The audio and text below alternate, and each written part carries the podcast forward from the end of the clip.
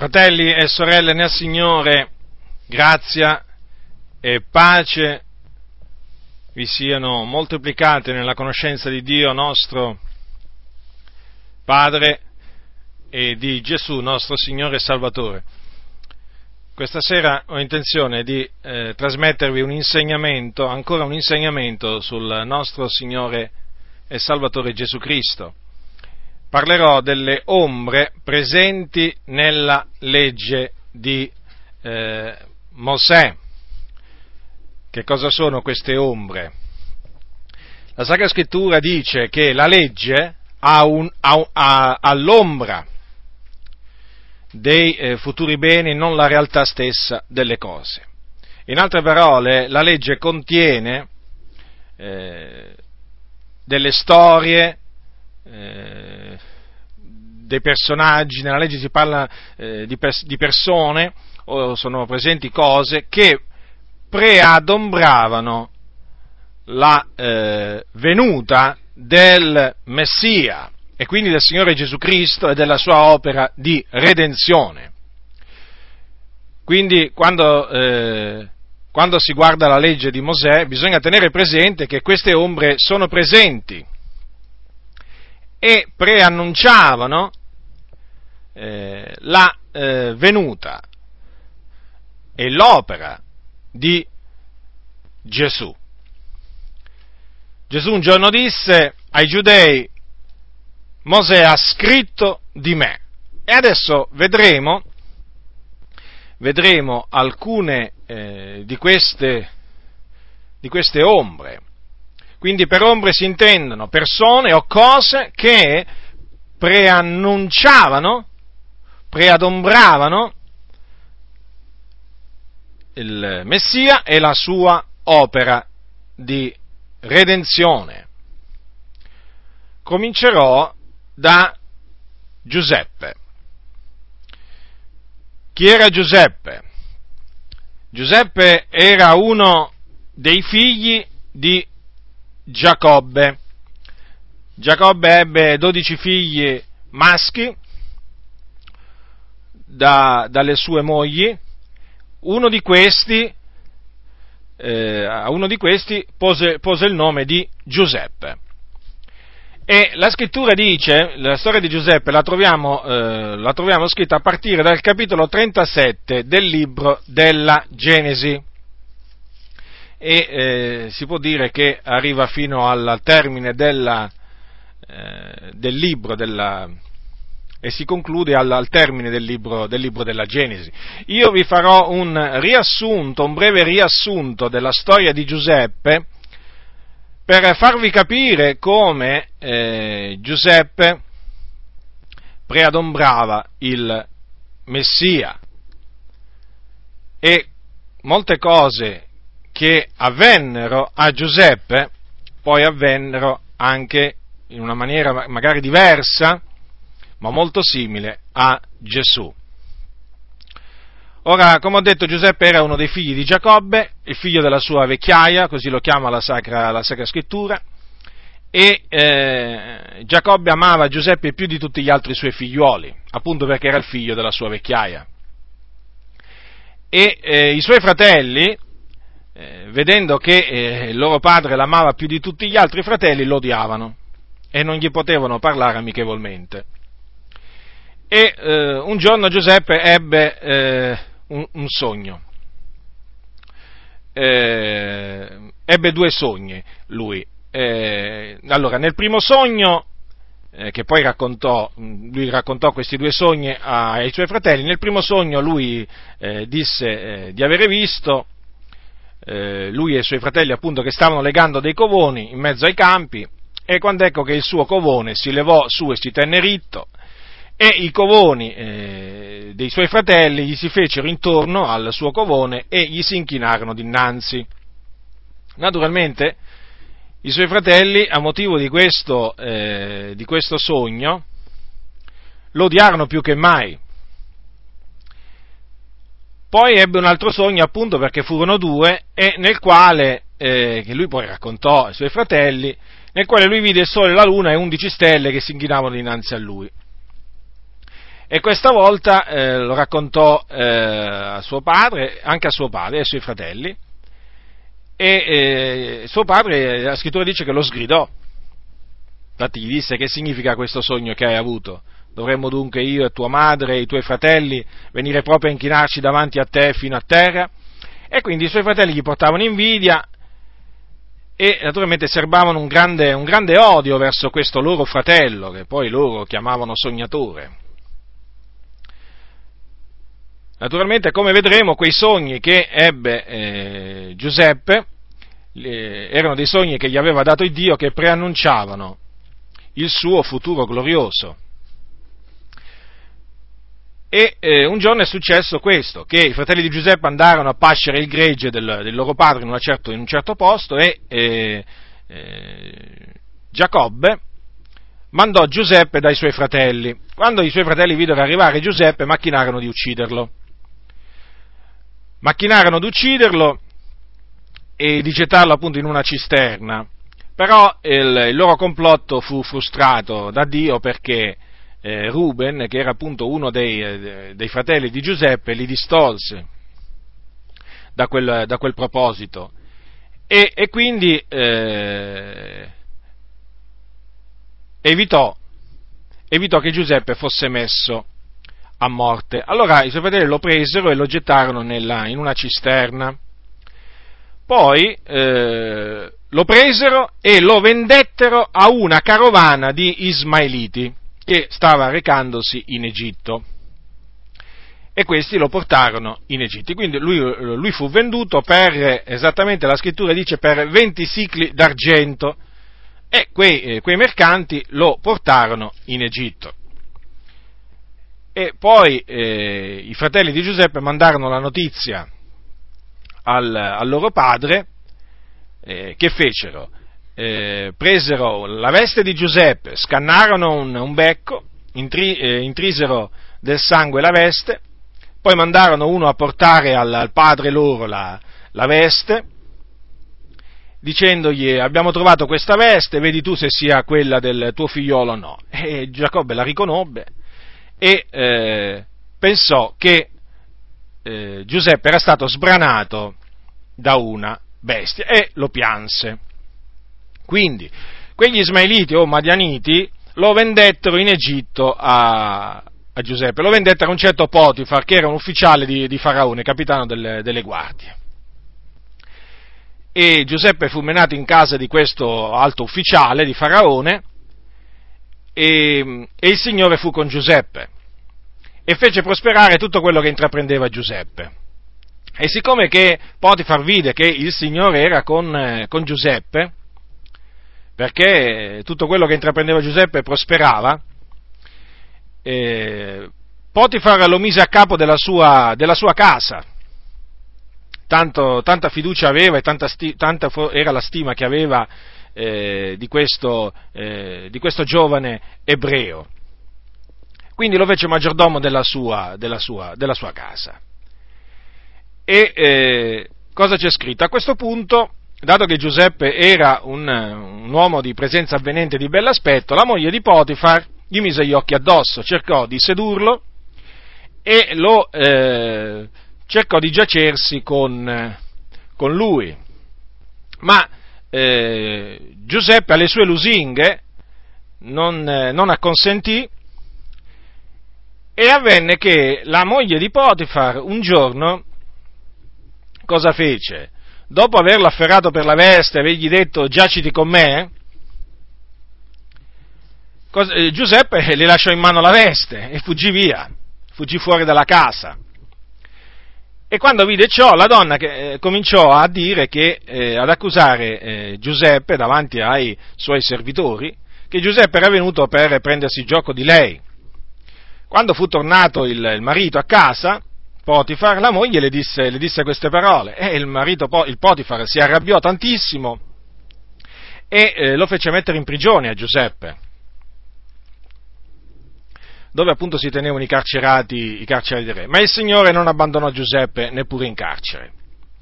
E eh, tanto è vero che il governatore della prigione, anche lui vide che eh, il Signore era con Giuseppe e gli affidò appunto, gli affidò appunto il, il lavoro nel, nel, nelle carceri. E, infatti la scrittura dice che il governatore della prigione affidò alla sorveglianza di Giuseppe tutti i detenuti che erano nella, nel carcere. Ecco dunque che mentre Giuseppe si trovava in questa distretta nel, nel carcere, Faraone, re d'Egitto, ebbe eh, due sogni. No, avvenne, avvenne, questo, cioè prima che Faraone avesse due sogni avvenne che il capo dei coppieri, il capo dei coppieri, il capo dei panettieri del re, del re d'Egitto, eh, fecero un torto al, a Faraone e Faraone li mise in prigione. Ambedue questi uomini ebbero un sogno in una stessa notte e ogni, ogni sogno aveva un, un suo significato. E eh, siccome che eh, appunto i carcerati erano stati affidati a, eh, a Giuseppe, Giuseppe vide che erano d'aspetto mesto l- la, una mattina e gli disse eh, come mai fossero così tristi. E appunto questi gli risposero che avevano fatto un sogno e non c'era nessuno che, che glieli potesse interpretare. Allora Giuseppe disse loro di raccontargli i sogni che gliel'avrebbe, eh, gliel'avrebbe interpretati lui. E Giuseppe, mediante la sapienza che Dio gli aveva affidato, interpretò sia il sogno che aveva avuto il capo dei coppieri che quello che aveva, che aveva avuto il capo dei panettieri. Ma mentre l'interpretazione eh, del sogno eh, avuto dal capo dei coppieri fu favorevole al capo dei coppieri, quella eh, data ehm, al sogno avuto dal capo dei panettieri fu, diciamo, sfavorevole. Infatti, la prima interpretazione fu che ehm, di lì a pochissimi giorni, eh, precisamente entro tre giorni, eh, Faraone avrebbe ristabilito il capo dei coppieri nel suo ufficio mentre eh, secondo l'interpretazione data all'altro, all'altro, sogno, entro gli stessi giorni Faraone avrebbe fatto, eh, avrebbe de- fatto decapitare il, il capo dei, eh, dei, pa- dei panettieri. E, e, questa fu l'interpretazio- l'interpretazione per ciascuno dei, dei, sogni. E le cose avvennero come, come Giuseppe aveva, aveva, aveva, detto. Ora eccoci ai, ai sogni che ebbe Faraone, perché appunto le cose andarono per quanto riguarda quei sogni come Giuseppe aveva detto. E in capo a due anni dice la scrittura che Faraone ebbe due sogni. E, ebbe due sogni e eh, nel primo sogno vide eh, sette vacche di bella apparenza e grasse mettersi a pascere nella giuncaia e poi dopo vide altre sette vacche di eh, brutta apparenza e scarne fermarsi presso alle prime sulla riva del fiume. E le vacche di brutta apparenza e eh, scarne divorarono le sette vacche di bella apparenza e grasse. Nel secondo sogno vide eh, sette spighe grasse e belle venire su da un unico stelo, poi vide sette spighe sottili arse dal vento orientale germogliare dopo, dopo quelle altre. E le spighe sottili inghiottirono le sette spighe grasse e piene. Faraone, eh, dopo che ebbe questi sogni, fu, fu turbato nello spirito e chiamò i savi d'Egitto, i magi, raccontò loro i suoi sogni, ma non ci fu alcuno che glieli potesse interpretare. Allora successe che il capo dei coppieri, quello che aveva avuto quel sogno, eh, la cui interpretazione eh, data da eh, Giuseppe era stata da lui favorevole, si ricordò, si ricordò che mentre era in carcere quel giovane ebreo di nome Giuseppe aveva interpretato a lui e all'altro suo eh, compagno que, quei sogni e le cose erano andate co, esattamente come aveva detto Giuseppe. Allora gli riferì queste cose a Faraone e Faraone naturalmente mandò subito a chiamare Giuseppe. Lo mandò a chiamare, Giuseppe si presentò eh, dinanzi a Faraone e Faraone gli raccontò a Giuseppe i suoi due sogni. E Giuseppe gli interpretò questi due, questi due sogni, che eh, concernevano una medesima cosa, che è questa. Eh, sarebbero venuti, Dio aveva stabilito di far venire sull'Egitto eh, sette anni eh, di abbondanza prima e poi sette anni di carestia e sarebbe, i sette anni di eh, carestia sarebbero stati molto severi, tanto che si sarebbe dimenticato dell'abbondanza eh, dei, sette anni di, eh, dei sette anni precedenti. E eh, dopo avergli interpretato questi due sogni, Giuseppe appunto diede dei consigli a Faraone eh, di costituire sopra eh, cioè un uomo o comunque dei commissari sul paese eh, per prelevare eh, una certa parte dei beni durante i sette anni dell'abbondanza per avere appunto una scorta durante i sette anni di carestia. E Faraone cosa fece?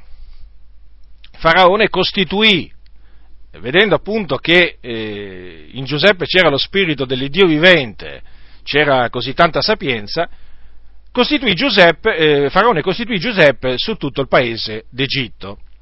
Solo Faraone era super, eh, più grande di, eh, di, Giuseppe.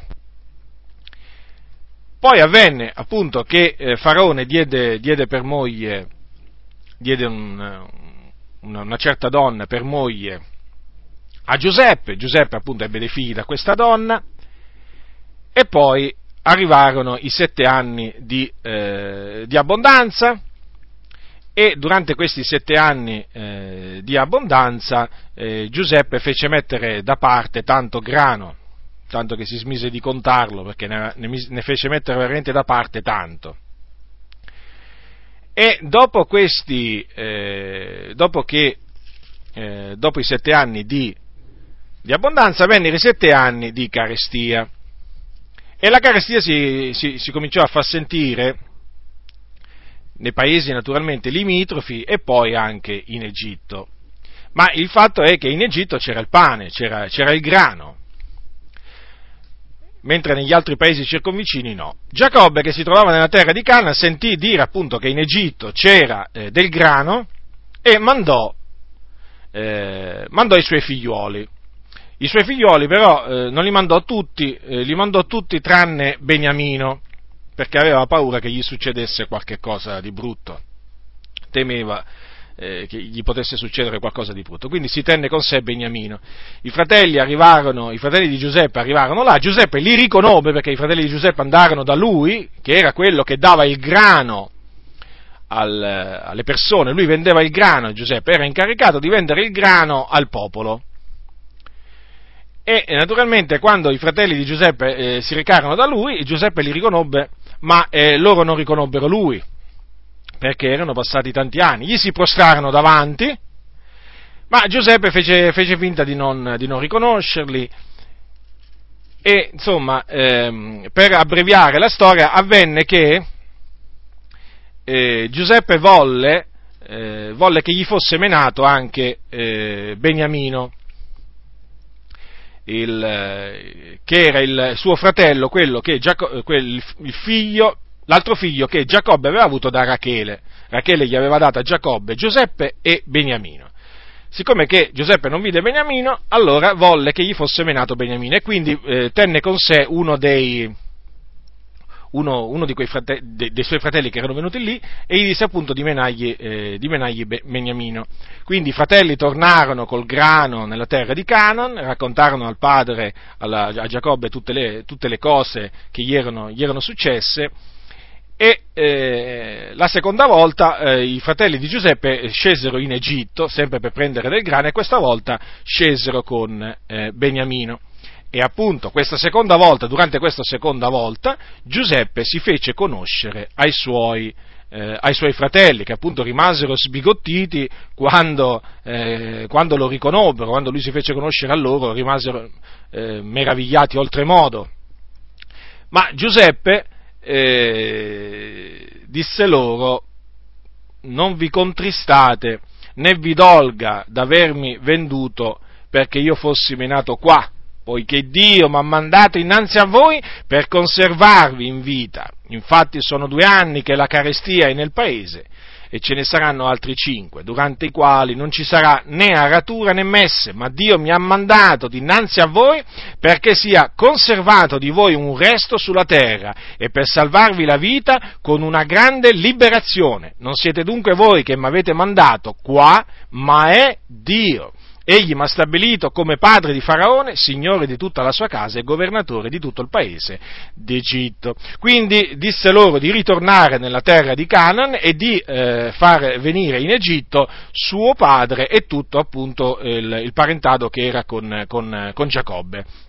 Ecco dunque appunto che i fratelli di Giuseppe tornarono da Giacobbe, il quale appunto eh, scese in Egitto con i suoi beni e con il suo eh, parentado. Quindi Giuseppe, eh, Dio si usò di Giuseppe per eh, salvare eh, dalla morte, dalla morte il, eh, Giacobbe e appunto i suoi, i suoi figlioli, per, salvarvi, per salvarli mediante una grande liberazione. Ora, ci sono delle, ci sono delle, eh, delle cose eh, nella, nella, storia di Giuseppe che eh, la, lasciavano presagire quello che poi eh, sarebbe avvenuto eh, nella pienezza dei tempi. E infatti eh, vediamo questo, che come Giuseppe vediamo le somiglianze che ci sono tra la vita di Giuseppe e quella di Gesù sostanzialmente. Come Giuseppe eh, fu, eh, fu, mandato dal padre ai suoi fratelli, e questi lo, eh, lo disprezzarono e macchinarono di, eh, di, ucciderlo, ma il Dio impedì loro, che, eh, impedì loro di, di metterlo a morte, così eh, Gesù Cristo, l'amato eh, figliolo di Dio, nella pienezza dei tempi fu mandato da Dio in Israele, cioè nella sua stessa casa, dai suoi. Ma i suoi eh, non lo ricevettero, quantunque, quantunque eh, Gesù fu mandato, fu mandato eh, in casa sua appunto per salvare i suoi affinché il popolo fosse salvato dai loro peccati. Ma i suoi non l'hanno ricevuto, dice la scrittura, è venuto in casa sua e i suoi non l'hanno ricevuto. Gli ebrei, cioè i fratelli secondo la carne di Gesù, perché ricordatevi che Gesù era ebreo secondo la carne, i suoi fratelli, secondo, eh, secondo, la carne, discendenti anche loro di eh, Abramo, secondo la carne, lo, eh, lo disprezzarono, gli resero eh, male per bene e odio per il suo amore. lo sprezzarono e cercarono anche di ucciderlo. Cercarono di ucciderlo a più riprese, ma il Signore lo liberò dalle loro mani perché la sua eh, la sua ora non era ancora giunta.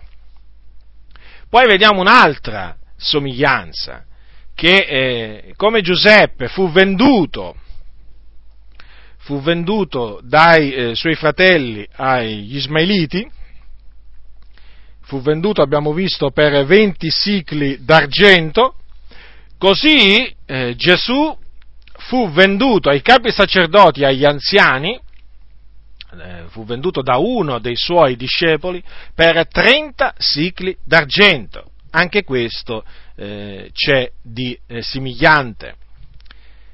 Poi possiamo vedere un'altra simiglianza in queste due storie, che come Giuseppe fu annoverato tra i, malva- tra i malfattori, quando fu, fu, messo in prigione a motivo delle false accuse che eh, la moglie di Potifar gli aveva lanciato, gli aveva lanciato contro, eh, così eh, Gesù fu annoverato tra i malfattori perché fu eh, crocifisso tra due malfattori, uno alla sua destra e uno alla sua sinistra, dice, dice la parola di Dio.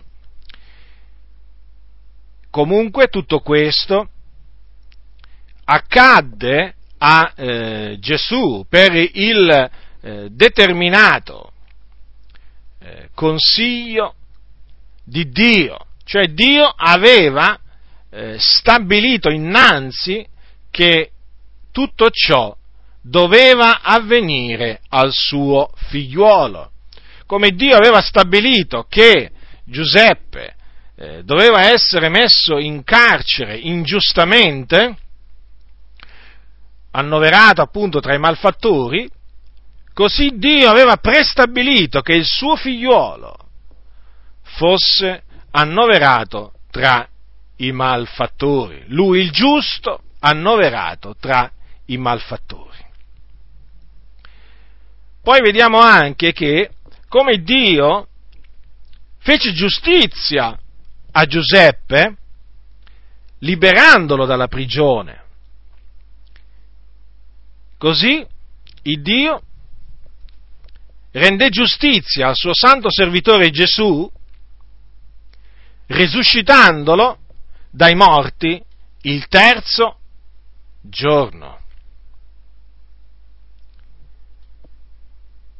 liberandolo dagli angosciosi legami della morte, perché non era possibile che la morte lo ritenesse. E come Giuseppe, dopo che fu liberato dalla prigione, fu messo a capo di tutta la terra d'Egitto, dal re d'Egitto, e salvò Giacobbe e la sua famiglia e anche gli egiziani dalla morte, così Dio, dopo che ha resuscitato, dopo che risuscitò Gesù dai morti, lo ha esaltato alla sua destra, costituendolo principe e salvatore, affinché egli desse ravvedimento e remissione dei peccati sia agli ebrei che ai gentili, affinché essi fossero salvati. Ma mentre mentre eh, Giuseppe salvò, eh, salvò eh, gli ebrei e gli, eh, eh, salvò le, diciamo, molte persone dalla morte, vendendo loro del grano, Gesù ci ha salvati gratuitamente, mediante la sua carne, dandoci da mangiare la sua carne e da bere il suo sangue. Questo dice la Sacra Scrittura, perché chi mangia la sua carne e beve il suo sangue ha vita eterna. Naturalmente questo significa mangiare la carne eh, del eh, figliolo di Dio e bere il suo sangue significa credere nel Signore Gesù Cristo. Quindi anche in questo vediamo una, una, una somiglianza, cioè vediamo un'ombra della futura eh, liberazione, mm, in quella liberazione che Giuseppe operò verso gli egiziani e verso gli ebrei, vediamo appunto eh, un'ombra della grande, più grande liberazione che Gesù avrebbe operato verso sia ebrei che gentili mediante la sua morte sulla croce, cioè mediante il suo sacrificio. E poi c'è un'altra cosa anche da dire a tal riguardo, che mentre Giuseppe salvò quelle persone da una morte fisica, semplicemente da morte fisica, Gesù, mediante la sua opera, cioè dando la sua vita in sacrificio per le nostre colpe, ci ha salvato dalla morte seconda. Chi crede in Lui non morrà mai, cioè non vedrà mai la morte seconda, lo stagno ardente di fuoco e di zolfo perché chi crede in lui ha vita eterna e, ed egli lo risusciterà nell'ultimo giorno. Quindi è evidente che la, la liberazione che Gesù Cristo ha operato nella pienezza dei tempi verso di noi è una liberazione immensamente più grande di quella che operò Giuseppe verso tutte quelle persone che andarono a lui per avere da lui del grano. Adesso passiamo ad un'altra ombra, che è la Pasqua. Allora, al capitolo, al capitolo 12, eh, al capitolo 12 del, dell'Esodo, troviamo appunto eh, descritta l'istituzione della festa della Pasqua. Ora, per capire però eh, bene eh, che cos'è la Pasqua, occorre spiegare, occorre che vi, che vi spieghi questo. Ora, il popolo di Israele, il popolo di Israele eh, dopo che Giacobbe scese in Egitto con il suo, il suo, parentado, che era di circa 75 anime, comunque diciamo circa 70, 70 anime, eh, moltiplicò grandemente.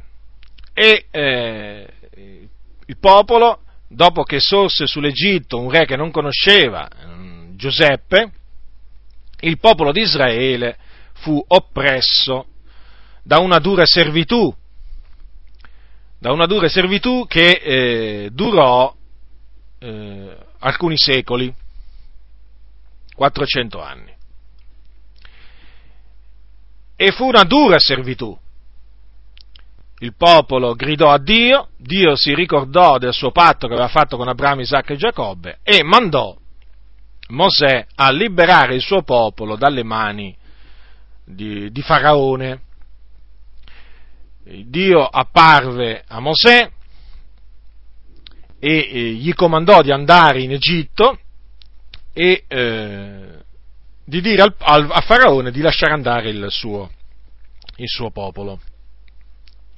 Ma gli disse pure che avrebbe indurato il cuore di Faraone e questo appunto non l'avrebbe lasciato andare se non forzato da una mano potente, perché Dio aveva deciso di manifestare la sua gloria in Egitto. Quindi avvenne che Mosè eh, si recò in Egitto con suo fratello Aaron, che Dio gli mise accanto, andarono da Faraone e appunto gli dissero che il Dio degli ebrei era loro apparso, era apparso loro e eh, Dio aveva de- gli aveva detto eh, a Faraone di lasciare andare il suo popolo. Ma Faraone, indurato dal Signore, non volle lasciare andare il popolo di Israele al che Dio mandò eh, varie piaghe, vari giudizi sul, eh, su, su, Faraone e, su, e sugli egiziani, dei terribili giudizi. Ne mandò dieci. L'ultimo di questi giudizi, che poi fu quello che costrinse Faraone a lasciare andare il popolo di Israele, fu eh, la, la morte dei primogeniti. Cioè il Dio eh, disse eh, a Faraone, io farò venire ancora una piaga su Faraone, sull'Egitto, poi egli vi lascerà partire di qui. E eh, gli disse appunto, il capitolo 11 dell'Esodo, versetto 4, verso mezzanotte io passerò in mezzo all'Egitto e ogni primogenito nel paese d'Egitto morrà dal primogenito di Faraone che siede sul suo trono al primogenito della serva che sta dietro la macina e ad ogni primogenito del bestiame. E vi sarà per tutto il paese d'Egitto un gran grido, quale non ci fu mai prima né ci sarà di poi. Ma fra tutti i figlioli di Israele, tanto fra gli uomini quanto fra gli animali, neppure un cane muoverà la lingua affinché conosciate la distinzione che l'Eterno fa fra gli egiziani e Israele. E tutti questi tuoi servitori scenderanno da me e si inchineranno davanti a me dicendo parti tu e tutto il popolo che è al tuo seguito e dopo questo io partirò. E Mosè uscì dalla presenza di Faraone acceso d'ira. Quindi Mosè andò da eh, Faraone, gli preannunciò questa terribile piaga e, e poi eh, gli disse queste parole che concernono appunto la Pasqua.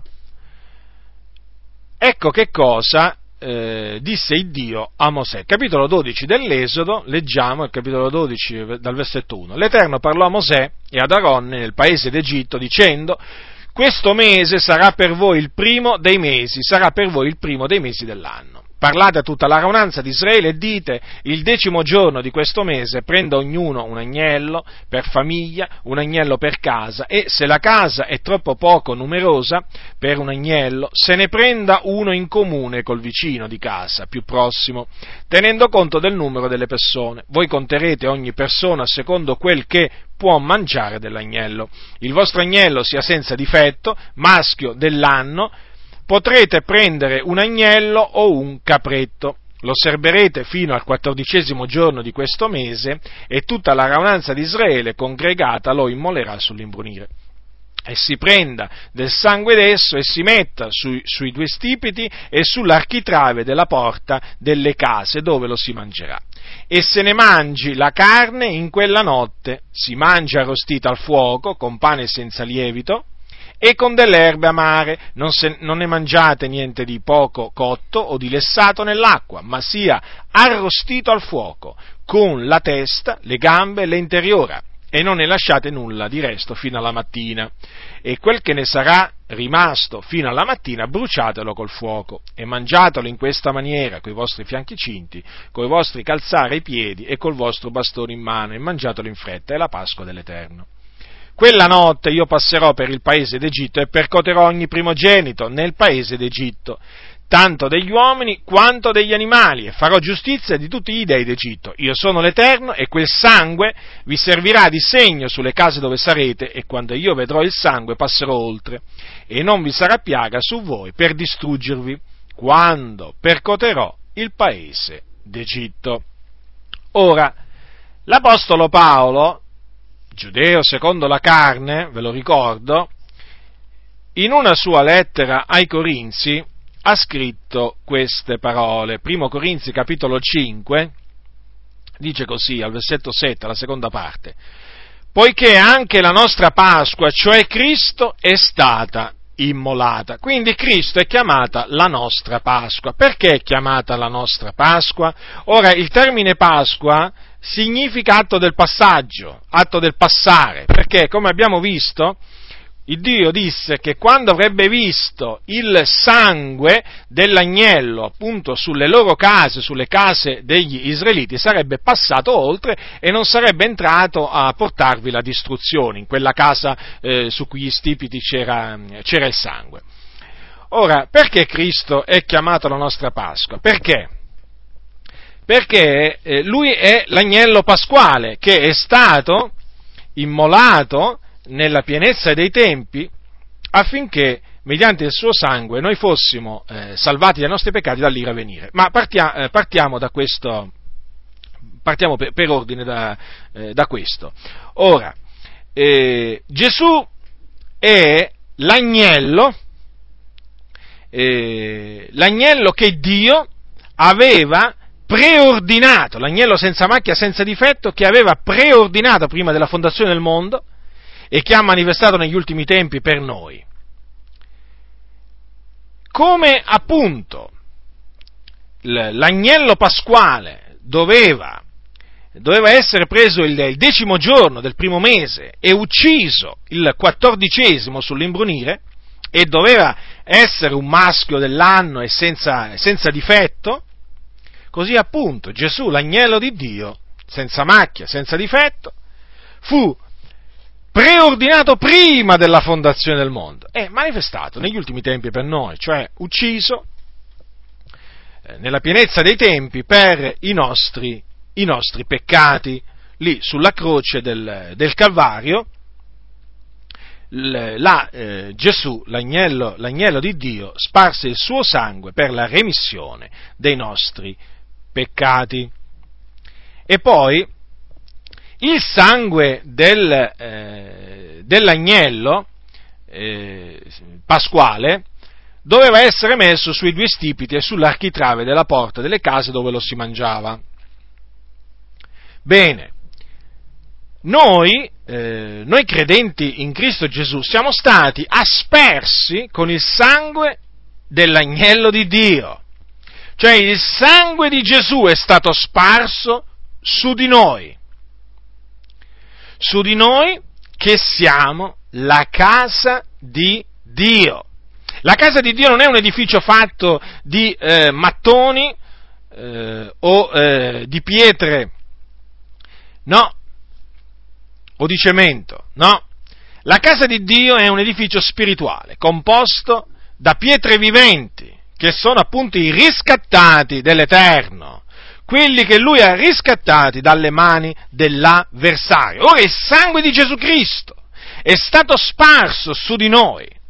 Come dice, come dice la, la, l'apostolo, l'apostolo, Pietro all'inizio della sua, della sua prima epistola, quando lui, rifer- quando lui, scrive agli eletti, dice così, Pietro, apostolo di Gesù Cristo, agli eletti che vivono come forestieri nella dispersione del ponte della Galazia, della Cappadocia, dell'Asia e della Bitinia, eletti, secondo la prescenza di Dio Padre, mediante la santificazione dello Spirito, ad ubbidire e ad essere cosparsi del sangue di Gesù Cristo. Grazie e pace vi siano moltiplicate. Vedete? Noi siamo stati scelti prima della fondazione del mondo per essere cosparsi con il sangue di Gesù Cristo. Quindi noi non siamo diventati eletti dopo che il sangue di Gesù è stato sparso su di noi, ma noi siamo stati cosparsi, aspersi con il sangue di Gesù perché eravamo stati eletti, scelti quando? Prima. Prima della fondazione del mondo, cioè sin dal principio. Quindi notate una somiglianza anche qui tra l'agnello, eh, l'agnello pasquale e l'agnello di Dio che toglie il peccato del mondo. Ora, abbiamo visto che il Signore in quella notte sarebbe passato oltre eh, quelle case dove, su, cui stipi, su cui stipiti c'era il sangue. E così avverrà quindi sostanzialmente in, in quella notte il, l'angelo distruttore non, non, avrebbe colpito i primogeniti degli, eh, degli, israeliti. Tutto questo in virtù di quel sangue che era stato posto sull'architrave e sugli stipiti. E noi avverrà la stessa cosa con noi, cioè nel giorno dell'ira di Dio il Dio passerà oltre, non ci colpirà con la sua ira, non sfogherà il suo furore su di noi in virtù del sangue dell'agnello di cui noi stia- siamo stati aspersi. Sangue prezioso di Gesù Cristo, come d'agnello senza macchia, senza difetto. Quindi in virtù, in virtù del sangue di Gesù Cristo, noi saremo salvati dall'ira a venire. Il Dio Onnipotente vedrà il sangue del suo figliolo su di noi e passerà oltre. Non ci colpirà, ci risparmierà, dice la Sacra Scrittura. Malachia, in Malachia, al capitolo 3, è scritto quanto segue. Prendete Malachia, Malachia viene prima di, Matteo, eh, prima di eh, Matteo, è il libro che prima di Matteo. Allora, ascoltate quello che dice il Signore al capitolo 3, versetto 17. Essi, naturalmente gli eletti, riscattati, saranno nel giorno che io preparo, saranno la mia proprietà particolare, dice l'Eterno degli eserciti, e io li risparmierò, come uno risparmia il figlio che lo serve. Vedete? Noi saremo risparmiati per la grazia di Dio in virtù del sangue prezioso di Gesù che è stato sparso eh, eh, sulla croce, che lui ha sparso sulla croce del Golgota e di cui noi siamo stati aspersi. Il Dio ci risparmierà, non riverserà la sua ira su di noi.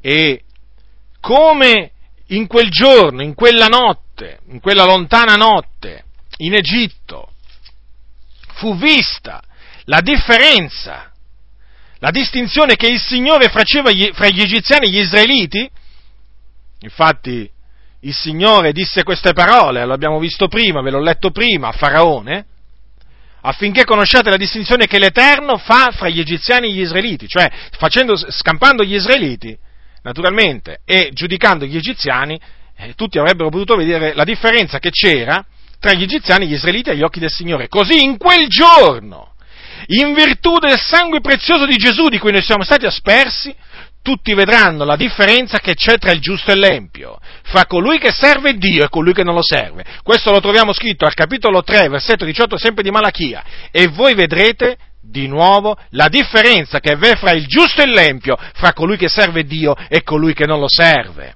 Vedete? Quindi anche in questo caso vediamo delle somiglianze il Signore in quel giorno, in quel giorno farà vedere la distinzione che c'è tra noi e quelli del mondo, tra noi e i suoi figliuoli e i figliuoli del diavolo. La farà vedere questa distinzione. La farà vedere e come se la farà vedere? il Signore farà vedere che il, il, la sorte che attende il grano non è la sorte che attende eh, la zizzania. La zizzania è destinata alla fornace del fuoco, ma il grano è destinato ad essere raccolto nel granaio del padrone. E questo naturalmente per la grazia di Dio, non per le nostre opere, non per i nostri meriti, non per opere di mortificazione che abbiamo commesse, ma per la grazia dell'Iddio vivente, manifestata in verso di noi, nella pienezza dei tempi, mandando il suo figliolo a morire sulla croce per noi, per versare quel sangue, quel sangue che naturalmente avrebbe e che ha purificato la nostra coscienza dalle opere morte. Quel sangue di cui noi siamo stati aspersi, lo ripeto, un sangue prezioso, su di noi c'è il sangue di Gesù, sappiatelo questo, un sangue prezioso. E in virtù appunto di questo sangue sparso dall'agnello di Dio, noi saremo, il Dio, il Dio ci risparmierà, ci salverà, ci salverà dalla sua ira. Ora vediamo un'altra ombra che è appunto il serpente di rame. Questa la troviamo nel capitolo 21 del libro dei numeri, sempre nella legge di Mosè, il libro dei numeri è dei, eh, un altro libro eh, della legge di Mosè. Allora, nel libro dei numeri al capitolo 21 leggiamo quanto segue, 21 capitolo 4. Poi gli israeliti si partirono dal monte Or, muovendo verso il mare rosso, per fare il giro del paese di Edom, e il popolo si fe impaziente nel viaggio, e il popolo parlò contro Dio e contro Mosè, dicendo, perché ci avete fatti salire fuori d'Egitto, per farci morire in questo deserto, poiché qui non c'è né pane né acqua, e l'anima nostra è nauseata di questo cibo tanto leggero. Allora l'Eterno mandò fra il popolo dei serpenti ardenti, i quali mordevano la gente, e gran numero di israeliti morirono morirono. Allora il popolo venne a Mosè e disse, abbiamo peccato perché abbiamo parlato contro l'Eterno e contro te. Prega l'Eterno che allontani da noi questi serpenti. E Mosè pregò per il popolo. E l'Eterno disse a Mosè, fatti un serpente ardente e mettilo sopra un'antenna e avverrà che chiunque sarà mosso e lo guarderà scamperà. Mosè allora fece un serpente di rame e lo mise sopra un'antenna e avveniva che quando un serpente aveva morso qualcuno, se questi guardava il serpente di rame, scampava. Quindi, come vedete, i ribelli furono puniti da Dio con i morsi dei serpenti velenosi e, serp- e questo veleno naturalmente fece morire tanti. Allora il popolo, naturalmente nel vedere questo, si umiliò riconobbe di avere peccato e eh, chiese, a interce- chiese, a Mosè di intercedere presso il Dio. E il Dio, eh, Mosè pregò per il popolo e l'Eterno appunto gli disse a, eh, l'Eterno disse a Mosè di farsi appunto questo serpente di rame, metterlo appunto in cima a questa asta e chiunque sarebbe stato morso, lo avrebbe guardato, sarebbe scampato. E infatti così, e infatti così avvenne. Ora, perché questo serpente di rame prefigurava, preadombrava Gesù eh, eh, Gesù e la sua opera eh, o la venuta, la, venuta, la venuta del Messia, perché nella stessa maniera che gli israeliti, che erano stati morsi da quei, eh, da quei serpenti velenosi, al fine di non morire a motivo dei loro, dei loro peccati, dovevano guardare al serpente di rame che Mosè aveva messo su quell'asta, così adesso tutti coloro che sono morti nei loro peccati e nelle loro trasgressioni e sono sulla via che mena alla distruzione, cioè alla morte seconda, che sarebbe appunto il, che è il stagno ardente di fuoco di zolfo, e che sono diretti là a motivo dei loro peccati, al fine di essere vivificati e quindi eh, scampare alla morte seconda, devono guardare al figlio di Dio, cioè devono credere in lui. Ecco perché Gesù un giorno disse queste parole, ricollegandosi appunto a quell'evento che avvenne nel deserto. E questo lo troviamo scritto al capitolo 3 di Giovanni. al versetto 14, Gesù disse, e come Mosè innalzò il serpente nel deserto, così bisogna che il figlio dell'uomo sia innalzato, affinché chiunque crede in lui abbia vita eterna. Vedete? Quindi quel serpente innalzato nel deserto rappresentava il figliol dell'uomo innalza- che sarebbe poi inna- stato innalzato nella pienezza, dei, eh, nella pienezza dei tempi. Ora voi sapete che il serpente è eh, un animale che eh, è stato maledetto maledetto da Dio, eh, la maledizione, il serpente se l'attirò nel, nel deserto, nel, non nel deserto, nel giardino d'Eden, scusate, nel giardino d'Eden dopo che sedusse, dopo che sedusse la donna, eh, il Dio eh, maledisse il, il, il, il, serpente. Ora, Gesù eh, è stato fatto maledizione, la scrittura dice questo, Gesù è stato fatto maledizione per noi, per riscattarci dalla maledizione della legge. Perché questo? Perché secondo quello che dice la legge, maledetto è chiunque non persevera, non persevera in tutte le cose scritte nel libro della legge per metterle in pratica. Quindi tutti coloro che si, si, si, basano sulle opere della legge sono sotto maledizione, perché nessuno può adempiere tutto quello che è scritto nella legge, nella legge di Mosè. Basta trasgredire un solo punto per rendersi colpevole eh, di trasgredire tutta la legge di Mosè. Quindi chi appunto si basa sulla legge di Mosè è sotto la maledizione. Ma Gesù Cristo si è caricato di questa maledizione, cioè è diventato maledizione per noi in quanto lui è morto appeso al legno o alla croce. Perché è scritto anche nella legge, maledetto, maledetto chiunque è appeso al legno. Quindi vedete, Gesù nel momento in cui fu innalzato su, sulla croce, lui si caricò della maledizione della legge, perché è scritto maledetto chiunque è appeso al, uh, al legno. E questo per quale ragione? Affinché la benedizione d'Abramo venisse sui gentili in Cristo Gesù. E la benedizione d'Abramo, abbiamo visto, è una benedizione spirituale che consiste nella giustificazione. Eh, ho predicato in, un altro, in, un'altra occasione su appunto la benedizione d'Abramo, che consiste, come ho già dimostrato in quella volta, nella giustificazione che si ottiene mediante la fede in Gesù Cristo. Quindi, affinché questa giustificazione che dà vita potesse essere elargita a noi, per la grazia di Dio, era necessario che Gesù diventasse maledizione per noi.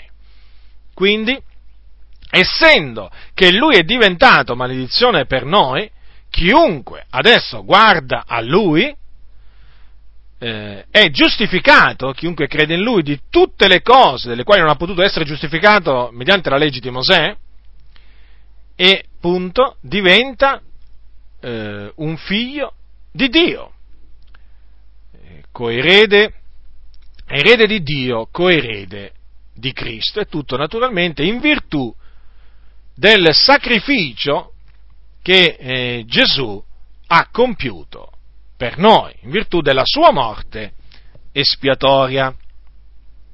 Quindi, la salvezza, come la salvezza dalla morte fisica nel deserto, fu gratuita, fu, fu per grazia, perché, come abbiamo, eh, come abbiamo letto prima, chi veniva morso dal serpente doveva solo guardare a quel serpente di rame che era stato posto sull'antenna, Così adesso il peccatore, che è sulla via della perdizione, eh, essendo morto nei suoi peccati, per essere vivificato e per scampare alla perdizione eterna, deve semplicemente, solamente guardare a Gesù, credere in Gesù Cristo. Perché questo significa contemplare il figliuolo, significa credere in Lui. E mediante la fede nel suo nome, egli ottiene perdono dei peccati e vita eterna. Non viene in giudizio, ma è passato dalla morte alla vita. Quindi abbiamo visto che anche il serpente di rame costituisce un'ombra. Adesso passiamo a un'altra ombra ancora, che è la manna. La manna nel deserto. Capitolo 16 dell'Esodo, andiamo al capitolo 16 dell'Esodo, capitolo 16 dell'Esodo. Siamo nel, sempre nel deserto, durante il viaggio che gli israeliti stavano facendo alla volta della terra di Canaan.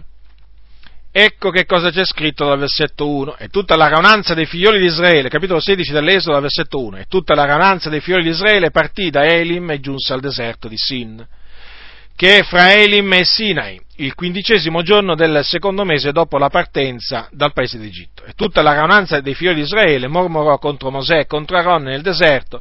I figli di Israele dissero loro, oh fossimo pur morti per mano dell'Eterno nel paese d'Egitto, quando sedevamo presso le pignatte della carne e mangiavamo del pane a sazietà, poiché voi ci avete menati in questo deserto per far morire di fame tutta questa raunanza.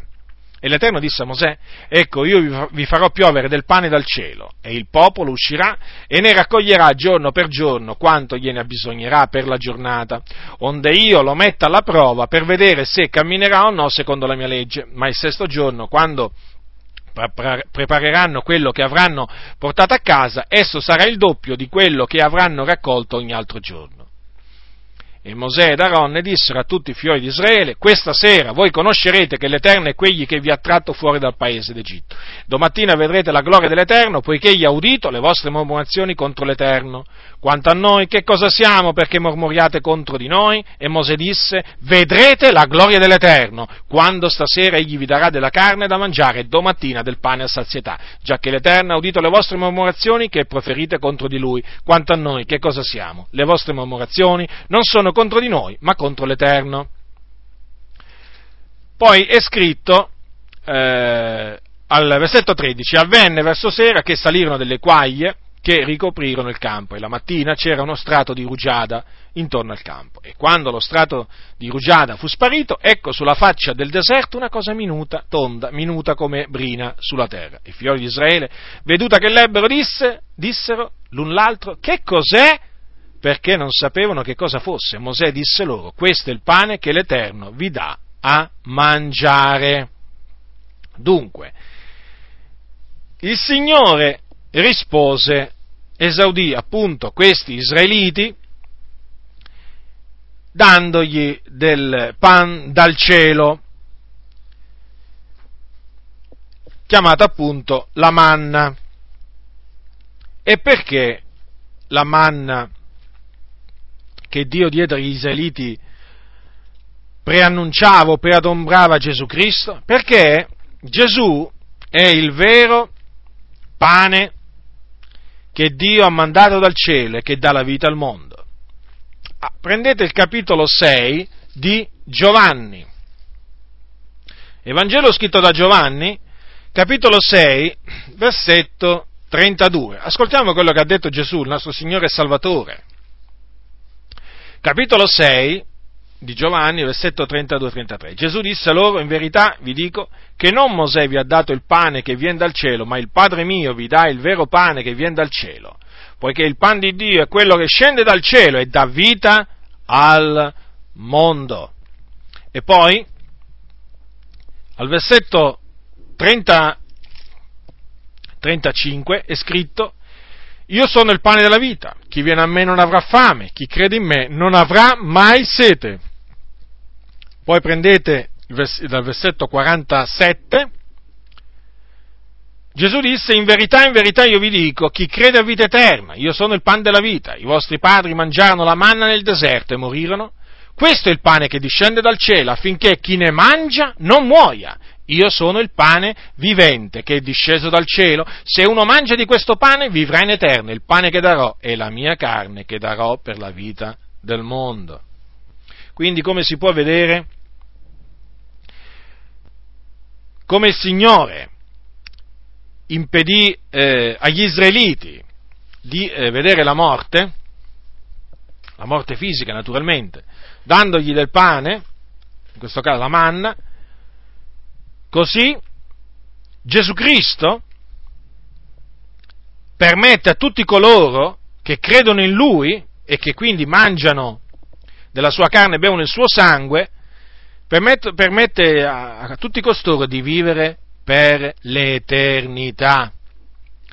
Perché Gesù l'ha detto, Gesù l'ha detto, se uno mangia di questo pane vivrà in eterno.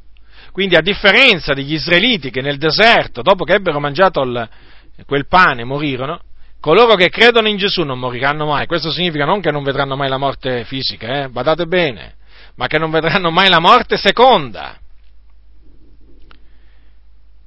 E eh, vi ripeto appunto che mangiare eh, la, la, carne del figlio di Dio e bere il suo sangue significa credere, eh, credere in Lui, perché al versetto 48 c'è scritto chi crede ha vita eterna, mentre al versetto 54, sempre del capitolo 6 di Giovanni, c'è scritto chi mangia la mia carne e beve il mio sangue ha vita eterna e io lo risusciterò nell'ultimo giorno.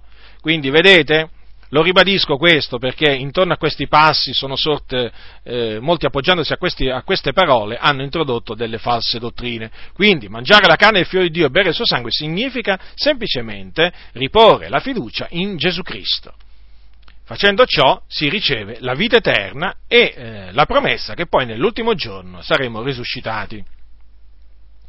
Quindi, come potete vedere, c'è una somiglianza tra il pane che Dio diede agli israeliti e il, il vero pane, naturalmente, che Dio adesso ha dato nella pienezza dei tempi, ha mandato nel mondo affinché il mondo fosse vivificato tramite Lui. Questo pane è Gesù Cristo, il pane della vita. Come dice, vedi, Gesù detto, io, Gesù disse, io sono il pane della vita, appunto perché è un pane che dà vita, dà vita eterna che vivifica l'uomo, l'uomo che è morto nei suoi peccati viene vivificato mediante la fede in Gesù Cristo. E non solo vivificato, ma viene eh, soddisfatto appieno, viene sfamato spiritualmente parlando, perché chi mangia questo pane veramente proprio, viene proprio saziato dal Signore come chi beve l'acqua della vita che Gesù dona, viene dissetato appieno, così chi mangia di questo pane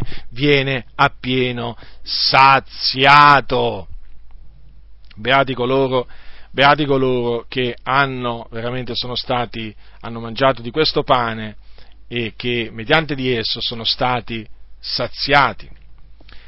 Adesso vediamo ancora un'altra ombra che è la roccia la roccia, al capitolo 17, la roccia di Oreb, capitolo 17, sempre dell'Esodo, siamo sempre nel deserto, gli israeliti ancora una volta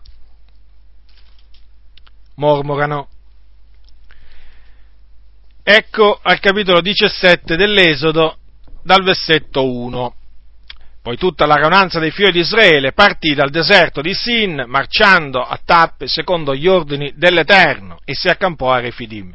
E non c'era acqua da bere per il popolo. Allora il popolo contese con Mosè e disse, dateci dell'acqua da bere. E Mosè rispose loro, perché contendete con me? Perché tentate l'Eterno? Il popolo dunque patì quivi la sete e mormorò contro Mosè dicendo, perché ci hai fatti salire dall'Egitto per farci morire di sete noi, i nostri figlioli e il nostro bestiame? E Mosè gridò all'Eterno dicendo, che farò io per questo popolo? Non andrà molto che mi lapiderà. E l'Eterno disse a Mosè, passa oltre in fronte al popolo e prendi teco degli anziani di Israele, piglia anche in mano il bastone col quale percotesti il fiume e va. Ecco, io sarò là dinanzi a te, sulla roccia che è in Orebbe, tu percoterai la roccia e ne scaturirà dell'acqua, ed il popolo berrà. E Mosè fece co- così in presenza degli anziani di Israele e pose nome a quel luogo Massa e Meriba, a motivo della contesa dei figli di Israele, perché avevano tentato l'Eterno dicendo, l'Eterno è egli in mezzo a noi, sì o no? Quindi, il Dio diede dell'acqua da bere al suo popolo, in che maniera? Comandò a Mosè, appunto, eh, di prendere il suo, eh, il suo, bastone e di percuotere la roccia che era in Oreb e ne sarebbe scaturita dall'acqua. E così avvenne. Mosè fece così, ubbidì al Signore, percosse quella roccia e ne uscì dell'acqua e il popolo appunto si dissetò. Ora, quella roccia è un'ombra della roccia dei secoli, Cristo Gesù. E eh, la percossa, o le percosse che ricevette quella roccia rappresentavano le percosse i colpi che avrebbe ricevuto il figlio di Dio, il santo servitore di Dio, nella pienezza dei tempi, affinché da lui scaturisse l'acqua della vita, l'acqua che dà vita al mondo, l'acqua che disseta. In Isaia capitolo 53, versetto 4, vorrei leggervi queste parole che concerne appunto il Messia, parole scritte da Isaia, capitolo 53, versetto 4, e non di meno erano le nostre malattie che egli portava, erano i nostri dolori quelli di cui si era caricato, e noi lo reputevamo colpito, battuto da Dio ed umiliato. Vedete? Gesù fu battuto, umiliato, colpito per noi. Da queste, da queste battiture, da questa umiliazione che Gesù ricevette, è scaturita l'acqua della vita, la giustificazione che dà vita, è scaturita dalla morte di Gesù Cristo sulla croce, dalle sue sofferenze, è scaturita la giustificazione che dà vita, mediante quell'atto di giustizia compiuto da Gesù Cristo. La giustificazione che dà vita si è estesa a tutti gli uomini. L'acqua che gli israeliti bevvero nel deserto. Naturalmente non era la vera acqua, perché la vera acqua è quella che dà Gesù. Solo Lui può dare la vera acqua. Infatti Gesù un giorno disse a una donna samaritana, chiunque beve di quest'acqua avrà sete di nuovo, ma chi beve dell'acqua che io gli darò non avrà mai più sete, anzi l'acqua che io gli darò diventerà in lui una fonte d'acqua che scaturisce in vita eterna. Quindi vedete che differenza c'è tra l'acqua che dà Gesù e l'acqua invece, quella che beviamo dal rubinetto. C'è una grande differenza. Chi beve dell'acqua del rubinetto o del pozzo, non importa perché c'è gente che ancora va al pozzo a prendere l'acqua, non è che tutti hanno il rubinetto in casa, su, sulla faccia della terra, ha sete di nuovo, ha ancora sete, ma chi beve dell'acqua che gli dà Gesù non avrà mai più sete, chi crede in Lui non avrà mai, mai, mai più sete, è un'acqua che disseta, chi vuole prenda, venga e prenda, chi ha sete venga, prenda in dono dell'acqua della vita, prenda gratuitamente perché l'acqua della vita è un dono gratuito. È gratuito in virtù del sacrificio di Gesù Cristo, in virtù di quello che Lui ha fatto sulla croce per noi. Un'altra, un'altra ombra è il sommo sacerdote assieme naturalmente ai sacrifici espiatori che eh, doveva offrire. Ora, io ho già, eh, vi ho già trasmesso eh, l'insegnamento sul sacerdozio di Cristo, qui però voglio semplicemente eh, fare un, un, breve riassunto, veramente voglio proprio solo accennarvi um, in, che, cioè, in, che, maniera quel sacerdozio mm, e, e in che maniera quei sacrifici che il sommo sacerdote offriva, sotto l'Antico Testamento preadombravano il, sommo, il sacerdozio di Cristo e il suo sacrificio. Eh, lo ripeto, eh, ho, già, ho, già, trasmesso questo insegnamento qui, veramente mi, eh, mi, li, mm, lo trasmetterò molto molto limitato. Ora, voi sapete che il Dio, dopo aver tratto il popolo di Israele dall'Egitto, eh, lo portò al Monte Sinai, là diede, diede, loro una legge, comandò loro di fargli un santuario, di costruirgli un santuario il tabernacolo. E in questo tabernacolo era, era suddiviso in due parti, il luogo santo e il luogo santissimo. E poi naturalmente c'erano degli arredi del culto e eh, in, in, questo tabernacolo po, eh, potevano entrare, nel luogo santo potevano entrare i sacerdoti per, eh, far, per adempiervi gli atti del culto che Dio aveva prescritto che loro adempissero, mentre nel luogo santissimo poteva entrare una volta sola all'anno il sommo sacerdote che appunto eh, fu costituito Aronne. Eh, e in questo luogo, nel luogo santissimo, il sommo sacerdote c'entrava una volta solo all'anno con del sangue di animali per compiere l'espiazione sia dei suoi peccati che dei peccati di tutto il popolo. Dei suoi peccati perché? Perché anche Aaron naturalmente era soggetto a infermità, era circondato da infermità, dice la Sacra, la Sacra Scrittura, quindi aveva necessità di offrire dei sacrifici espiatori anche per lui.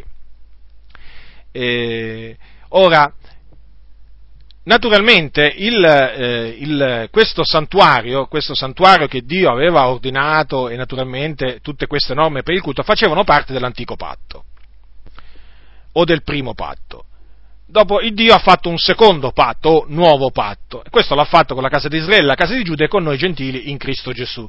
Ora, in, anche in questo eh, secondo, eh, secondo patto abbia, Dio ha costituito un sommo sacerdote e il sommo sacerdote è Gesù Cristo, il figlio di Dio, che appunto era preadombrato nella, nella legge di Mosè dal sommo sacerdote. E eh, non solo eh, Gesù Cristo era stato eh, preadombrato dal sommo sacerdote, ma anche dai sacrifici espiatori che il sommo sacerdote offriva. Allora, andiamo per ordine. Allora, la differenza appunto tra, i, per capire appunto l'eccellenza del sacerdozio di Cristo e l'eccellenza del sacrificio espiatorio di Cristo, bisogna appunto fare dei paragoni. Allora, i sommi sacerdoti sotto l'antico patto erano deboli e imperfetti, cioè circondati da infermità, nella sostanza peccavano pure loro, quindi avevano, mh, avevano bisogno di offrire dei, eh, dei sacrifici per il peccato anche per i loro peccati. Gesù Cristo invece, eh, vero, vero, uomo, perché partecipò sangue del, eh, del, sangue della carne, non peccò mai. Gesù eh, nacque senza eh, peccato, perché fu generato dallo Spirito Santo nel seno di Maria, e visse una vita senza peccato. Benché fu tentato in ogni cosa come noi, però non peccò mai. Quindi Gesù non aveva bisogno di offrire dei sacrifici anche per i suoi peccati, no? Lui era puro, era puro d'ogni colpa. Eh, naturalmente questa è una, grande, è una grande differenza, perché lui fu reso perfetto mediante le sofferenze, in quanto appunto egli, in quanto egli fu, eh, soffrì essendo tentato, la scrittura dice, questo qui lo dobbiamo sempre tenere presente, egli stesso ha sofferto essendo tentato.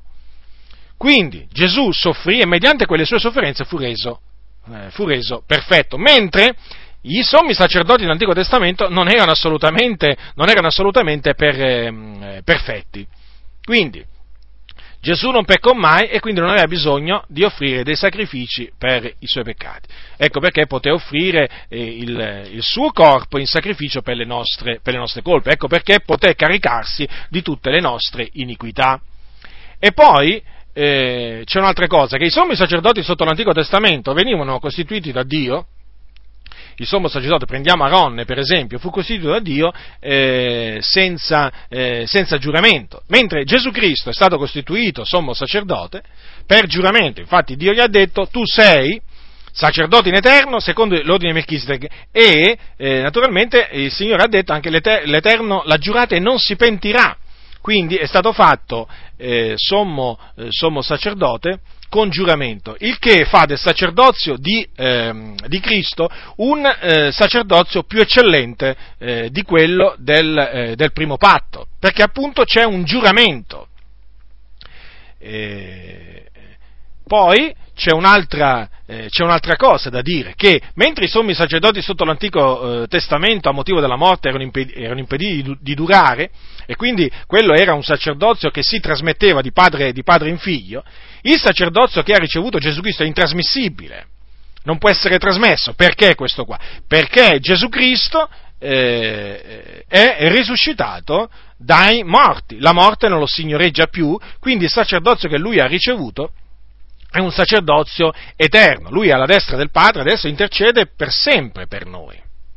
Quindi anche in questo vediamo una netta superiorità eh, del sacerdozio di Cristo rispetto al sacerdozio, al sacerdozio di Aronne, oltre naturalmente al fatto che il sacerdozio di Cristo è secondo l'ordine un ordine superiore, che è appunto quello, l'ordine di Melchisedec. Adesso veniamo ai sacrifici, eh, ai sacrifici espiatori che il sommo sacerdote offriva offriva sotto, sotto, la legge, per ordine di Dio naturalmente, in particolare di quei sacrifici che doveva offrire il giorno delle, dell'espiazione, cioè eh, nel giorno in cui eh, tutto il popolo eh, doveva umiliare, eh, tutti gli israeliti dovevano umiliare le loro anime e, e in quel giorno il sommo sacerdote appunto faceva l'espiazione per i suoi peccati e per i peccati di tutti gli israeliti, entrando nel luogo santissimo. Ora, eh, quei, quei, sacrifici espiatori eh, preadombravano il sacrificio di Cristo Gesù. Appunto, erano un'ombra del vero sacrificio eh, che poi si sarebbe eh, compiuto nella pienezza, nella pienezza dei tempi. Perché? Perché quei sacrifici non potevano rendere perfetti coloro che li offrivano eh, quanto alla coscienza. In sostanza, quelli che offrivano ancora quei sacrifici avevano ancora coscienza di peccati dopo che li avevano offri, offerti, perché quel sangue di animali, il sangue di torre di becchi, non poteva togliere i peccati. Questo è un punto fondamentale, è un punto fondamentale per, eh, per capire l'eccellenza del sacrificio di Gesù Cristo. Certo, perché se, eh, se, quei, eh, se, quei, sacrifici avrebbero potuto rendere perfetti quanto alla coscienza gli adoratori, e certo non ci sarebbe stato più bisogno di, eh, di, di, di offrirli. Invece, in quei sacrifici era rinnovato ogni, ogni anno il ricordo, il ricordo dei, eh, dei, peccati. D'altronde la legge aveva un'ombra dei futuri beni, non la realtà stessa delle cose, quindi è evidente che con quegli stessi sacrifici non poteva eh, non poteva rendere perfetti gli adoratori. Si trattava in sostanza di regole carnali che il Dio aveva imposto fino al tempo della riforma, cioè fino al tempo in cui Cristo sarebbe, eh, sarebbe stato offerto per, per, i nostri peccati. Ora adesso, eh, venuto eh, Gesù Cristo, sommo sacerdote dei futuri beni, lui con il suo sangue, lui ha rimosso, ha purificato la nostra coscienza dalle opere morte con il suo sangue prezioso, quindi ha tolto i peccati, i peccati che non poteva togliere il sangue di tori e di becchi.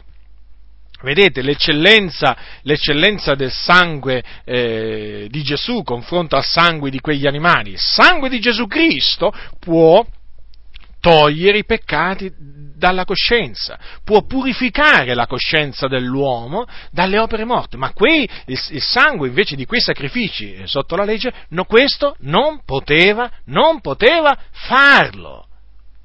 Quindi, in virtù di quello che Gesù Cristo, il sommo sacerdote della nostra professione di fede, il sommo sacerdote del nuovo patto, ha fatto, in virtù della sua volontà eh, che lui ha adempiuto, noi siamo stati santificati, noi siamo stati resi perfetti quanto alla coscienza. E questo lo ripeto in virtù dell'offerta del corpo di Gesù Cristo, fatta una volta per sempre. Certo perché Gesù non ha più bisogno, non ha bisogno di offrire anno dopo anno di nuovo se stesso, no, perché lui questo l'ha fatto una volta per sempre. Mentre il sommo sacerdote dell'Antico Testamento doveva anno dopo anno offrire sangue non suo per l'espiazione dei suoi peccati di quelli di tutto il popolo, Gesù Cristo ha offerto se stesso, il suo sangue, una volta per sempre, per santificarci, cioè per renderci perfetti quanto alla coscienza. Cioè lui con il suo sangue ha fatto sparire le nostre trasgressioni, le nostre iniquità come una densa nube. Ha cancellato tutti i nostri peccati.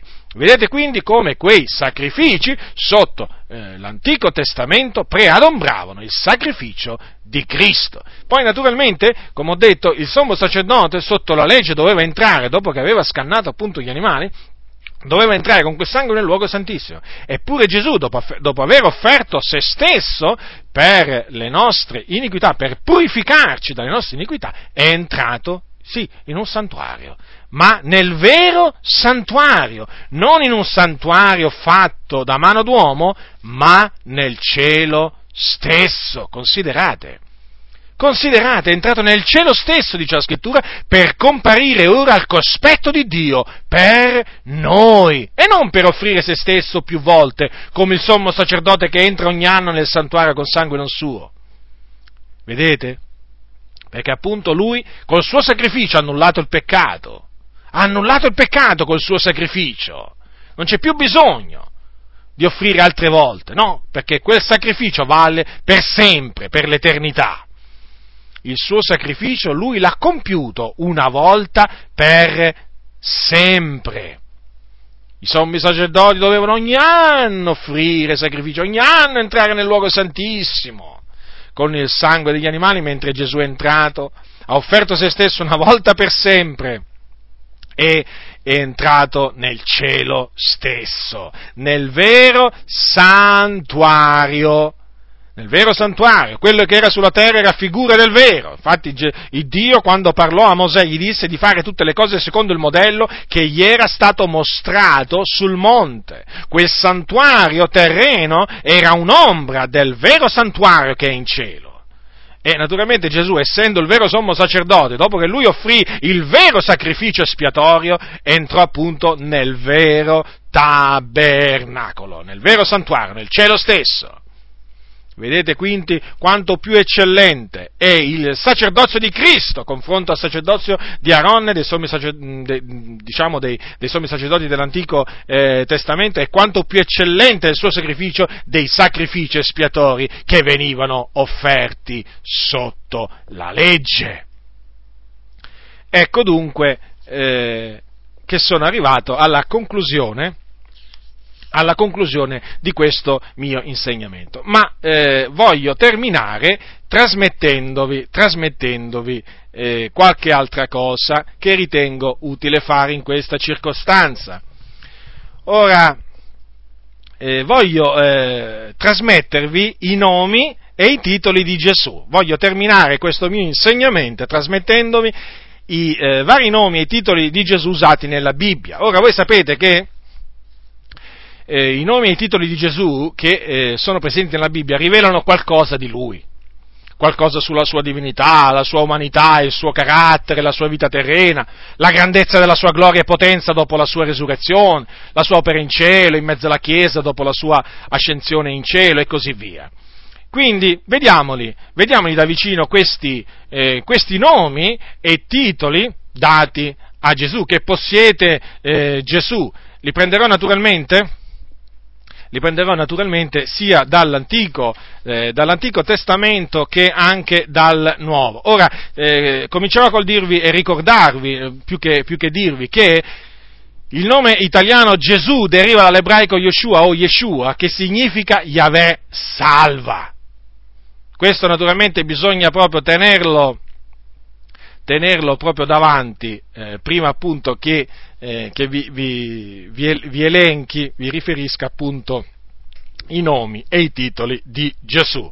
Allora, eh, Gesù è il Cristo, dal greco Christos, che significa unto, il Cristo del Signore, il Cristo di Dio, il Cristo che vi è stato destinato, il Messia, dall'ebraico Mashiach, che significa unto, il Figlio, il figlio di Dio, il figliuolo dell'Iddio vivente, il figliuolo di Dio che doveva venire nel mondo, il figliuolo di Dio che ha gli occhi come fiamma di fuoco e i cui piedi sono come terzo rame, il figliuolo del Padre, il figliuolo del Benedetto, il figliuolo dell'Altissimo, il diletto figliuolo di Dio, nel quale Dio si è compiaciuto, l'unigenito venuto da presso al Padre, l'unigenito che è nel seno del Padre, il Signore, il Signore Dio che è, che era e che viene, l'Onnipotente, il Signore della gloria, il Signore della pace, il Signore l'Iddio degli spiriti dei profeti, il Signore dei signori, il Signore e dei morti e dei viventi, l'Eterno degli eserciti, l'Eterno nostra giustizia, l'Eterno forte e potente, l'Eterno potente in battaglia, l'Eterno il mio Dio. Dio, Dio benedetto in eterno, il vero Dio.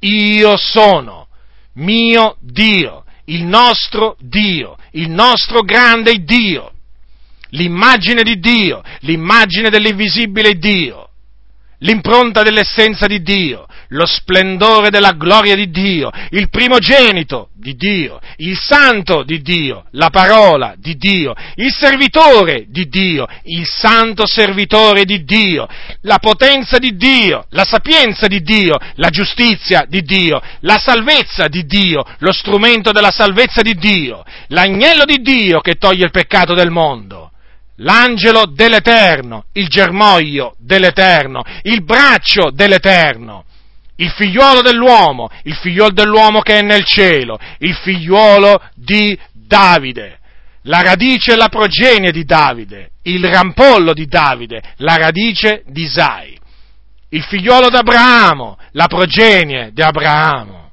il potente di Giacobbe, il santo di Israele, l'angelo del patto, l'angelo della sua faccia, l'amato suo, la via, la verità e la vita, la parola, la parola della vita, il principe della vita, il pane della vita, il pane vivente che è disceso dal cielo, il pane di Dio che scende dal cielo e dà vita al mondo, la luce del mondo, la luce degli uomini, la vera luce che illumina ogni uomo l'aurora dall'alto, l'autore di una salvezza eterna per tutti quelli che gli ubbidiscono, il mediatore del nuovo patto, il salvatore del mondo, l'agnello che è stato immolato, la progenie della donna, la roccia spirituale che seguiva gli israeliti, il principe dei re della terra, il leone che è della tribù di Giuda, il Nazareno, il profeta che è da Nazaret di Galilea, il profeta che ha da venire al mondo, la gloria del tuo popolo Israele, la consolazione di Israele, la redenzione di Gerusalemme, il primo e l'ultimo che fu morto e tornò in vita,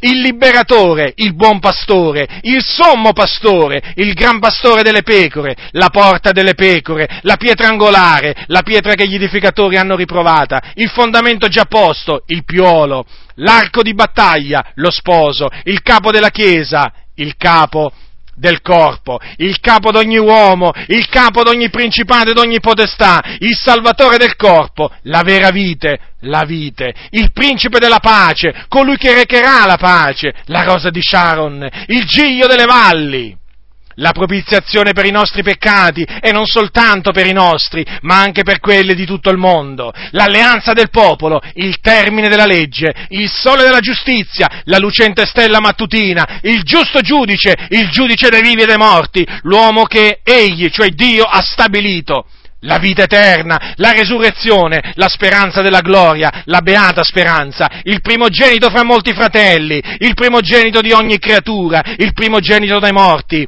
il primogenito dei morti, la primizia di quelli che dormono, il principio e la fine, il principio della creazione di Dio, il primo e l'ultimo, l'alfa e l'omega, il testimone fedele e verace, l'amen, il vivente, il santo, il giusto, il verace, il fedele, e il verace, il re, il re che viene nel nome del Signore, il re dei giudei, il re di Israele, il re della figliola di Sione, il re di gloria, il re dei re.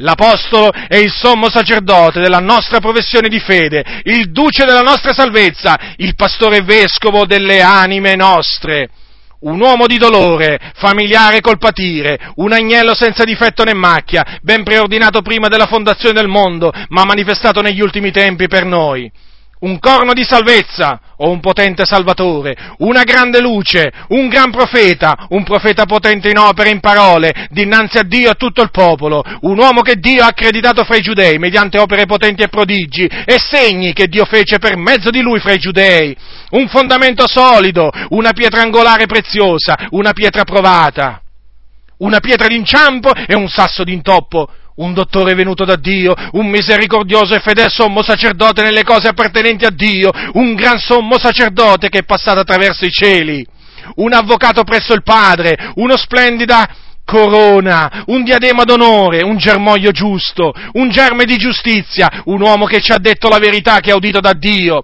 qualcuno più grande del Tempio, uno più grande di Salomone, uno più grande di Giona la nostra giustizia, santificazione e redenzione, il nostro Signore, il nostro Salvatore, la nostra Pasqua, la nostra vita, la nostra speranza, la nostra pace.